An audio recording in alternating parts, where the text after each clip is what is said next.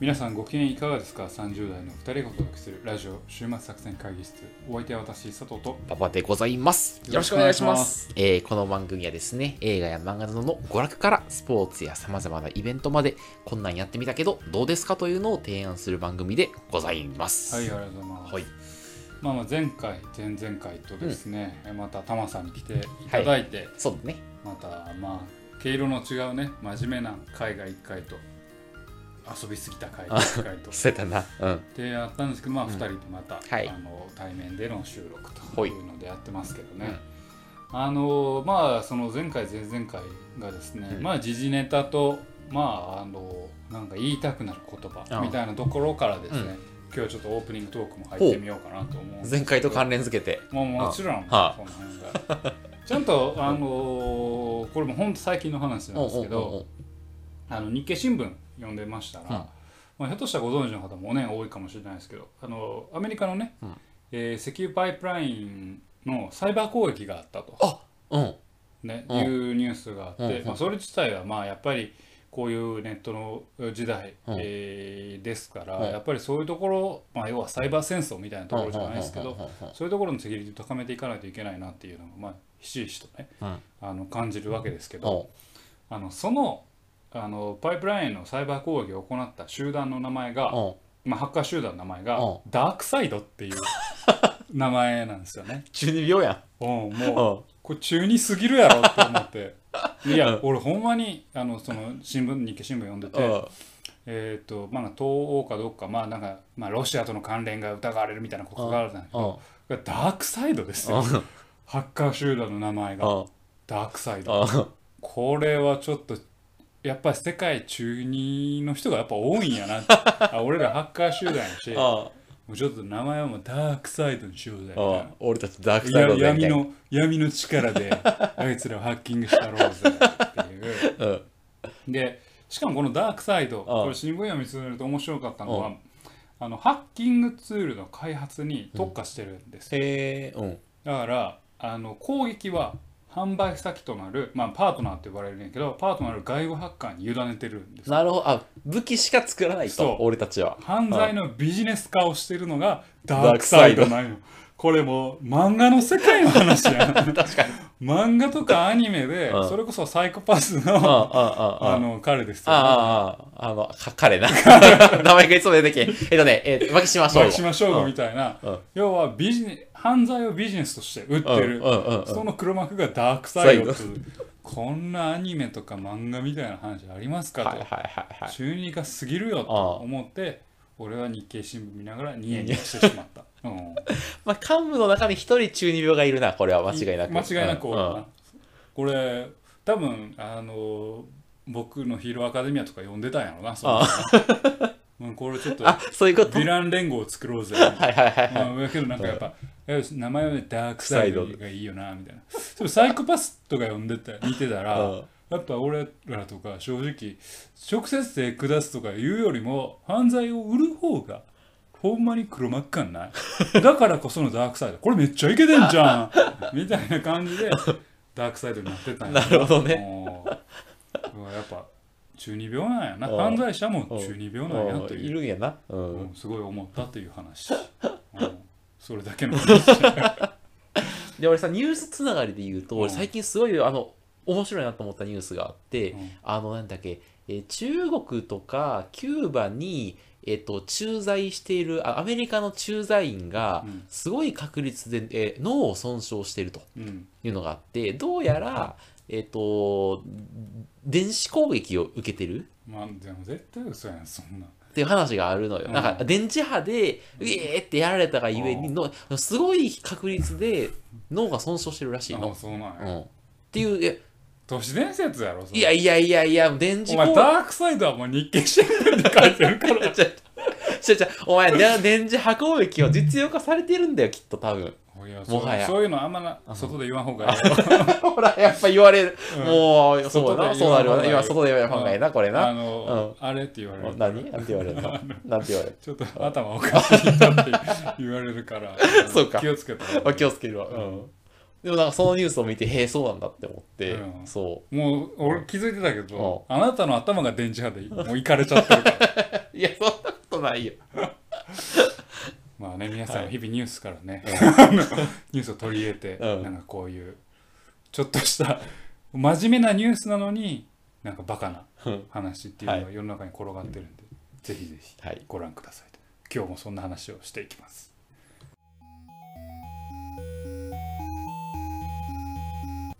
さあ今日も会議を始めていこうかなと思いますが。ほい今日のテーマは何でしょうか？え今日のテーマはですね、うん。漫画の話なんですけどほう。あのなんだろうな。恥ずかしい。恥ずかしい？知らなかったことが恥ずかしい。ほう。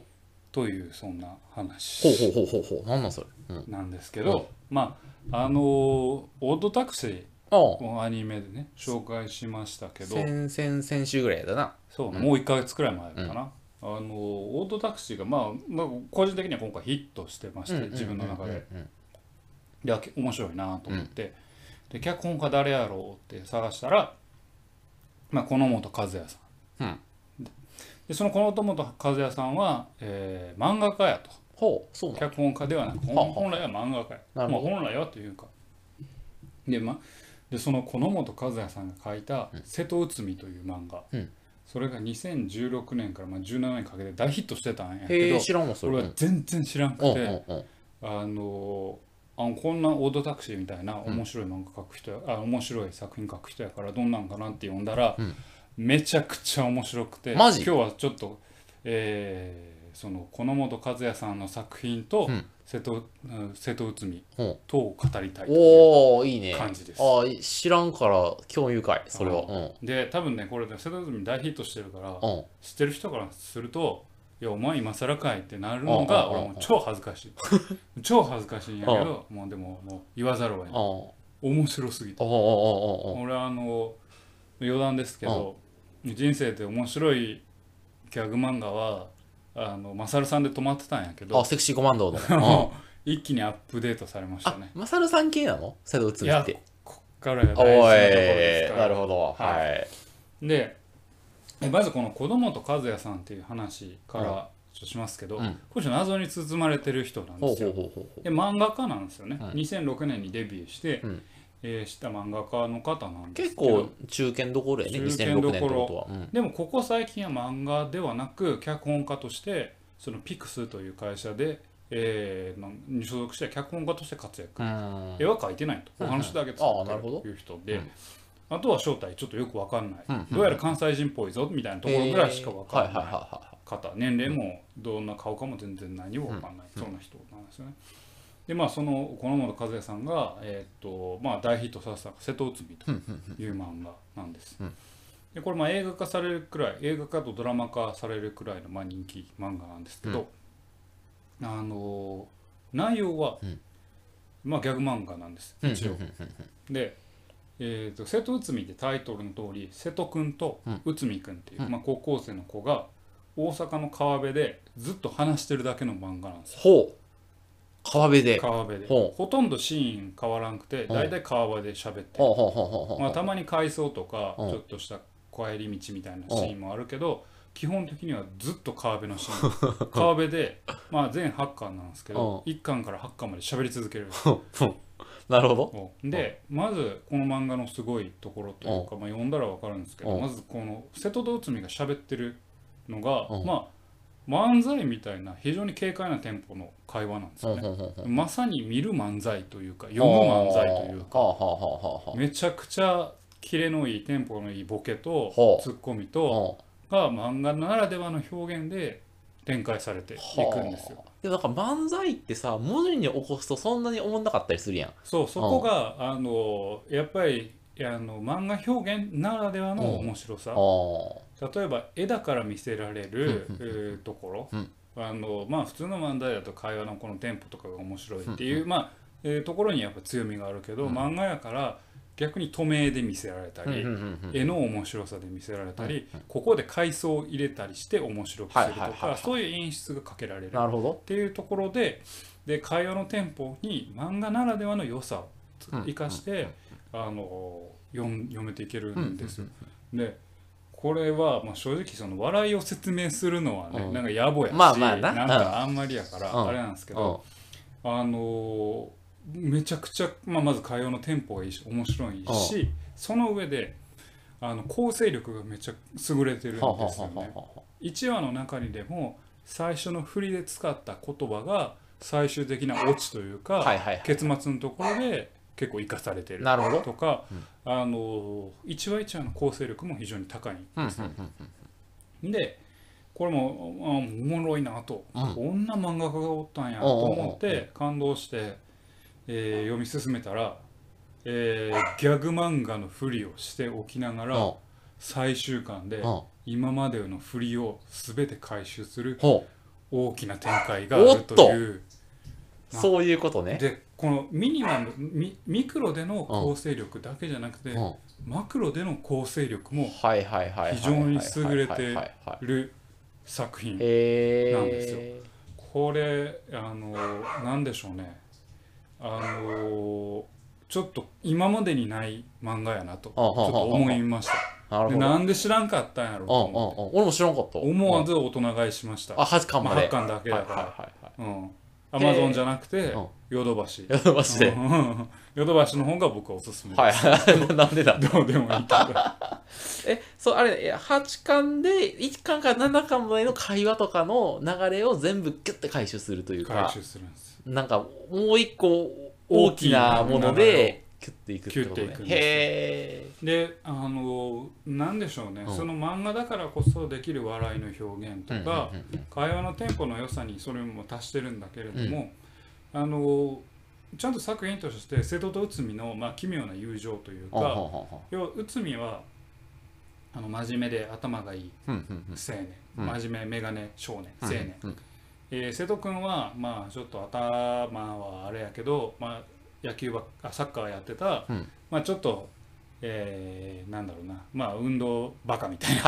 系のあ2人の奇妙な友情の、まあ、がその会話だけで展開されてるんだけはどたまらなく面白い。面白いの？え？めちゃくちゃ面白い。なんかどういう面白さなのその初めに言ったそのあマサルさん系のお面白さとかあそうね。さうん。うんだから普通にあのギャグ漫画としてまず面白い、へえうんボケつく。はあはあはあはあのまあマサルさんをちょっと上げてしまったからあれやけど、マサルさんとはちょっと違くて、うん。あんな不条理ギャグとかはなくて、あ普通にこれこのまま漫才にしても笑えるかなっていうような言葉がやっぱ、まあへー。言葉のチョイスとか、はいはいはい。キレとかがもうめちゃくちゃいいので、うん。はあのそれが普通に面い。白い、はいはいはいでまあプラスしてさっきも言ったけど漫画表現やからこそ絵で見せるっていうとかちょっと演出をかけたりはいはいはい。できる部分。2話でこの第1話第2話のその1話のと振りを2話で回収してみたりおとか、はいはい、そういう構成力の高さも面白いし、はいはいはい。っていうような漫画なんです。でこれ、まあ、映画化もされてておそうなの？あのドラマ化もされてるんですけどあそうなの？ドラマはちょっと見てないんですけどうん。映画はちょっと最近ネットフリで出てるから見たんですけど、まあ、池松壮亮さんとまあ菅田将暉っていう、まあ、もうエース級というかうん。若手のホープ級うん。当時もホープ級が出ててまあ須田さんとか関西人やから、もうこのあの関西弁も普通やし、であの見て映画も結構高評価されてるんですけど、うん。映画は作品の空気感っていうのは非常によく出てるんですよ、うん。なんかこう大阪の川辺でうん。2人が喋ってるだけのお話のなんかこの緩いのか、うん。逆にこのツッコミのなんかこの変な鋭さみたいなのかシュールな笑いとかそういうのはまあ出てるんだけれどもその漫画表現だからこそできるっていう笑いの部分がちょっとそぎ落とされてしまっているし漫画を8巻まで読んだ時のある種最後に残る感動っていうのはちょっと映画ではまあそこまでは書ききれてないというはあ。かストーリー的にねなるほどね。できてないかな、はいはいはい要は一つ一つのお話はあんまりあのあれなんですよね。あの日常の2人の会話やから大きい物語はないわけですよ、で単純に日常ものかなと思っててあの漫画では最後大落ちというか、うん。大きい展開があんねんけど、うん。えー映画はちょっとそこまではやってないから、はあ。ちょっと映画はなんか新しい感覚の映画ではあるけど漫画の良さはちょっとそぎ落とされちゃったかなという印象を受けます。さ最後の大きなものがないのね。ないっていう。じゃあできたら漫画で読む漫画で読んでほしい必要がある。なるほど。かなと思いましたね。っていうのがね瀬戸内海でへー。知らんかった俺。名作なんですよ。はででかこの人はすごいと。あ。もうこの、まあ、オッドタクシーがありそっからの瀬戸内海うんがありうんうん。こいつはやばい。やばいやつがおると。うん。うん。で Google で検索したらうん。うん「この本和也天才」とかあの予測変換出てくるはいはいはいはこいつはやべえぞ。やっべえぞ。と思ってうん。俺はもうこの人が書いた作品とりあえずいやこの人が原作のねうん。あの作画だけやってるやつもあるんですよ「うん。影日向に咲く」っていうあの劇団ひとりさんがあ書いた本の作画とかも漫画にした時の作画とかもやってるんですけどそういうのはちょっと置いといてこのあのこの本さんが、えー原作をしてる漫画を全部買ったんですよ。はいはいはいはいはい。でテリトリーとスピナーベイトといううん。作品があって、まあ、テリトリーは、えー、と短編集、うん。スピナーベイトは3巻のおー、まあ、ストーリーものストーリー漫画。短い感じの。けど、瀬戸内海との頭で言ったらあこういうジャンルも行くんやっていう。あ違うのジャンルジがャンルがでスピナーベイトは犯罪ほうものほうほうほう。ほでテリトリーもあんまりコメディというよりはうん。割と暗い、うおおなるほなるほどと、うん。それを読んだ時に思ったのは、ど確かに瀬戸内海の中でうんうん。少し感じるうん。心の闇というかダークサイド？ダークサイドが うん。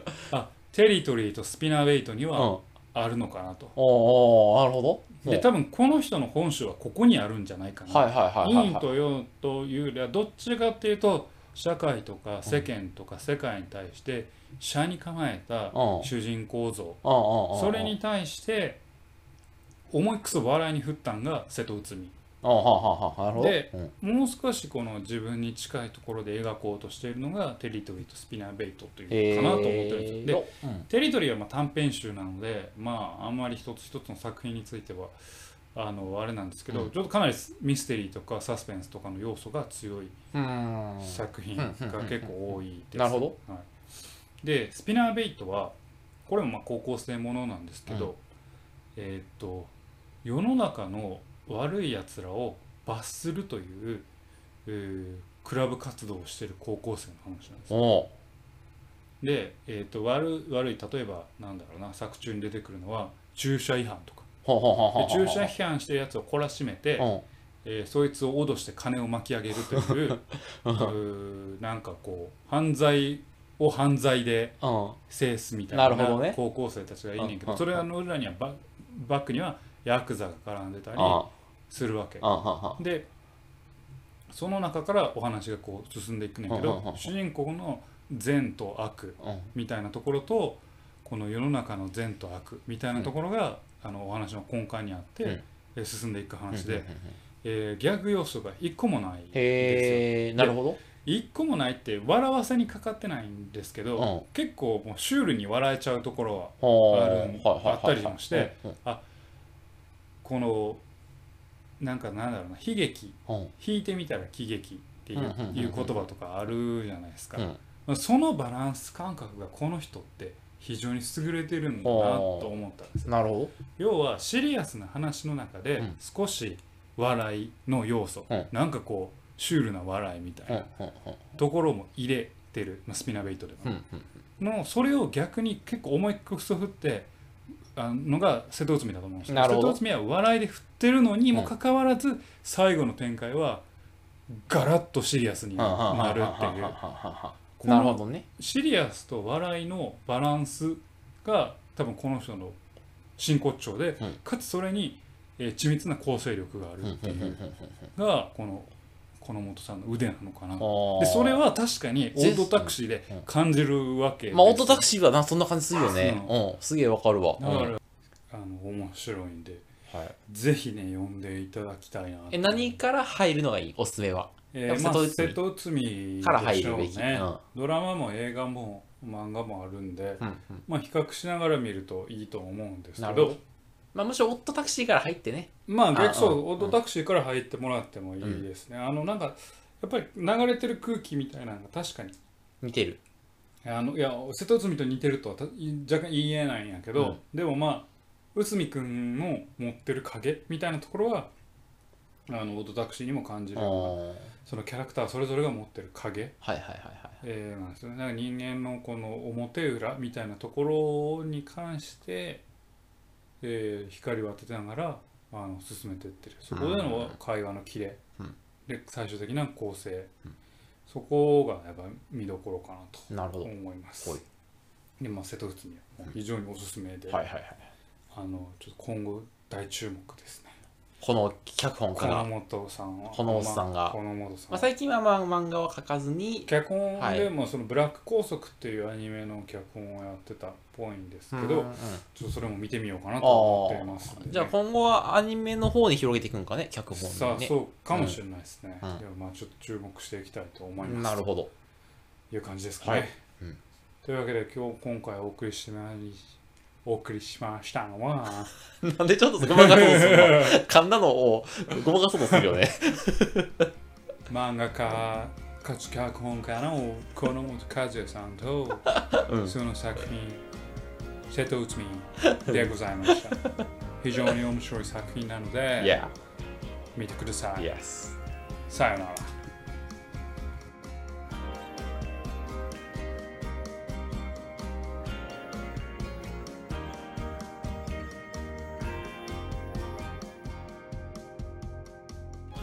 週末作戦会議室でお便りをお待ちしております。お便りはポッドキャストのメモ欄に記載されたリンクよりアクセスいただき週末作戦会議室ホームページメールフォームよりお願いします。またツイッターもやっています。週末作戦会議室でぜひ検索ください。お便りはツイッターにいただいても結構でございます。はい。はい。まあ、今日はですね瀬戸内海の話をしましたけれども、あの最近読んだギャグ漫画うんっていうつながりでちょっと一個思い出したんですよ。おうおうおうあのネットフリックスで、あのすごいフィーチャーされてて、うん。あのみえーちょっと見た見たアニメが「極主不動」という、極主不動まあ、お極道、まあ、ヤクザが主婦になるという、うん。まあ、ギャグアニメ、ギャグ漫はいシュールだね。シュールなんでそのまああの原作となる漫画をうん。ね、えー読んだんですよ、でアニメも見て、うん。で原作漫画も読んだんですけど。アニメ化されてんな。アニメがされた、で漫画が結構面白かったんですよ、ギャグ漫画を、ほうほうほうであのまあ極道が主婦になるっていう